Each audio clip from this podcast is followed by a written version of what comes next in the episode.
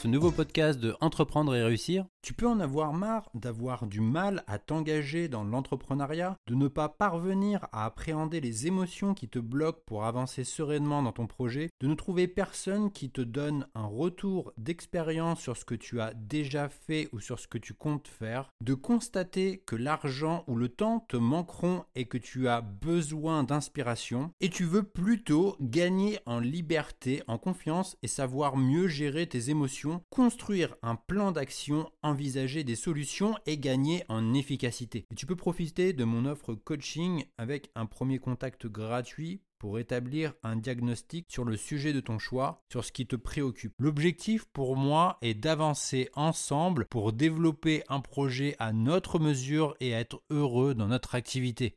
Tu retrouveras toutes les informations disponibles sur la page Mon offre coaching disponible sur mon site entreprendre-et-réussir.co. Souvent, les personnes pensent que l'intensité à laquelle elles souhaitent quelque chose correspond à la volonté.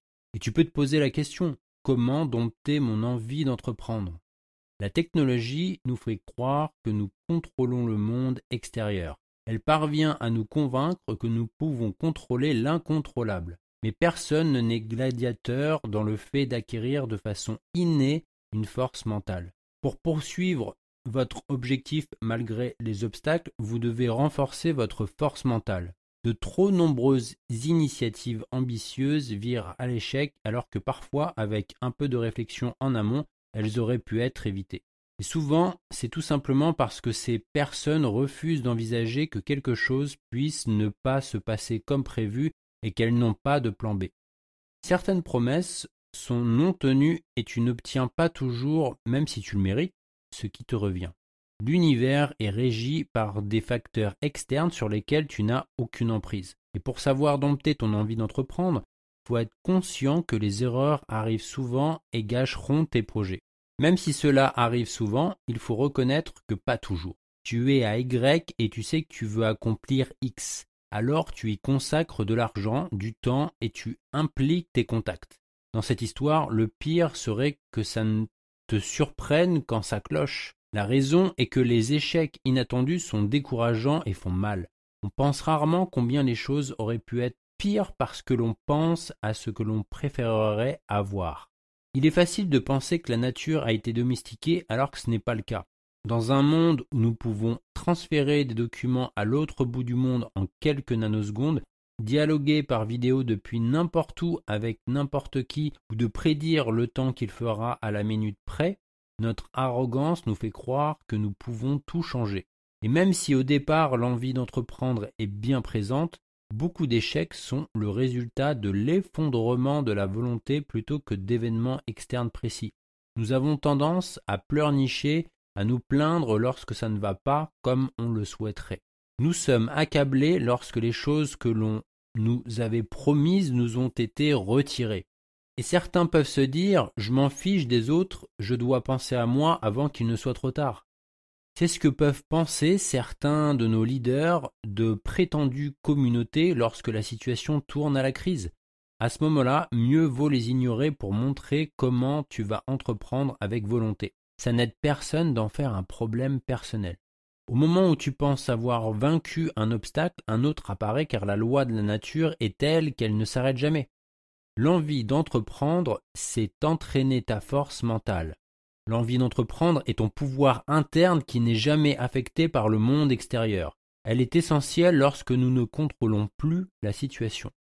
Et pour la cultiver, tu dois te préparer au bouleversement et à l'adversité. Tu dois apprendre l'art du consentement et pratiquer l'entrain. La volonté peut prendre deux formes. Soit elle est dans la souplesse, la résilience et dans l'humilité, soit c'est une forme de faiblesse qui se traduit par des fanfaronnades et de l'ambition excessive. La perception et l'action sont les disciplines du corps et de l'esprit. Et malgré des tentatives de changement et en mettant toute ton énergie au service de tes actions, elle se retrouve parfois inhibée ou en échec à cause d'éléments extérieurs que tu ne contrôles pas. Ta volonté est ta force devant un obstacle dans la vie et ses aléas. On peut parler de plusieurs forces à réunir pour atteindre la force ultime, la force d'endurer. la force de contextualiser, la force de tirer un sens des obstacles que nous ne pouvons pas surmonter, la force de retourner l'inretournable. L'envie d'entreprendre est ce qui te protège, te prépare et te permet d'être heureux et de prospérer. C'est elle qui te permet de résister pour te mettre au travail, quelles que soient les conditions. C'est-à-dire même quand tes pires cauchemars se concrétisent ou lorsque l'impensable se produit. Un esprit sain dans un corps sain, cette expression traduit la création de la force mentale par l'exercice physique et l'inverse. Cette approche remonte aux anciens philosophes où beaucoup se considéraient comme des athlètes spirituels. Le cerveau étant un muscle, il s'entraîne et se fortifie grâce aux exercices. Il peut être développé pour, avec le temps, répondre intuitivement aux situations d'obstacles. Et les stoïciens appellent ce qui est au fond de nous et qu'aucun adversaire extérieur ne peut détruire la citadelle intérieure. Pendant les périodes fastes, tu dois renforcer ton corps et ton esprit pour, pendant les périodes difficiles, protéger ta citadelle intérieure. Elle est ton dernier rempart et ta première protection. Comme pour parvenir à exceller dans un domaine grâce à l'entraînement, il en est de même pour les obstacles et l'adversité. La façon dont tournent les choses et ton plan se ressemblent rarement et nous sommes choqués par les événements lorsqu'ils se produisent. Le scénario pré-mortem est de plus en plus adopté dans les affaires, que ce soit pour des grandes entreprises ou des start-up. À l'origine développé par les stoïciens, ils avaient trouvé le terme de préméditation des malheurs. Grâce à cette anticipation, tu comprends la diversité des résultats probables qui sont rarement bons. En le sachant, il est plus facile de t'accommoder de tout ce qui pourrait capoter. Et même si tu penses le contraire, les contraintes sont de bonnes choses lorsque tu les acceptes et que tu te laisses guider. La contrainte te pousse à développer des talents que tu aurais sans doute délaissés autrement. Et si tu jettes l'éponge, c'est juste parce que tu as accepté un état de fait. Pour aller plus loin, il faut de la ténacité, de l'humidité et de la volonté pour accepter les choses telles qu'elles sont. Les circonstances extérieures peuvent être profitables car elles t'ont enseigné une leçon que tu étais réticent à apprendre. Anticiper les obstacles pour prendre les bonnes décisions. Le pouvoir de l'envie d'entreprendre en cas de crise est l'opportunité pour toi de la transformer en une expérience pédagogique, la transformer en une leçon d'humilité, trouver l'occasion de réconforter d'autres personnes. L'envie d'entreprendre est une discipline indispensable si tu veux t'adapter à un monde intrinsèquement imprévisible. Malgré les nombreux obstacles, tu peux te soumettre à une cause plus grande, te protéger en te repliant sur toi-même, apprendre à gérer tes attentes, continuer à persévérer, apprendre à te préparer, accepter de changer.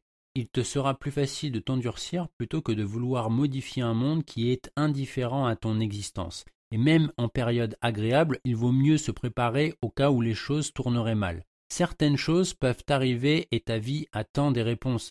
Il faut te préparer à ce que tes choix impliquent. Es-tu prêt à remonter sur le ring si nécessaire pour quelques rounds supplémentaires? Est-ce que l'incertitude te dérange? Comment te sens-tu sous la pression? Et qu'est-ce que ça te fait d'être seul? Ton blindage ne te rend pas invincible, mais il t'aidera en cas de malchance. La chance tourne forcément à un moment ou à un autre. Le boxeur américain Mike Tyson a dit Si on n'est pas humble, la vie va vous apprendre l'humilité.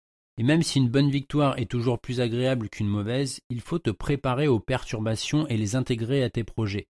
Même si on ne peut pas compter sur les autres comme sur soi-même, sauf si tu es ton pire ennemi, tu dois faire parfois des concessions au monde qui t'entoure car chacun d'entre nous dépend des autres. Il vaut mieux réfléchir aux faiblesses de ton projet pour que tes échecs soient correctement perçus, corrigés ou tout simplement endurés.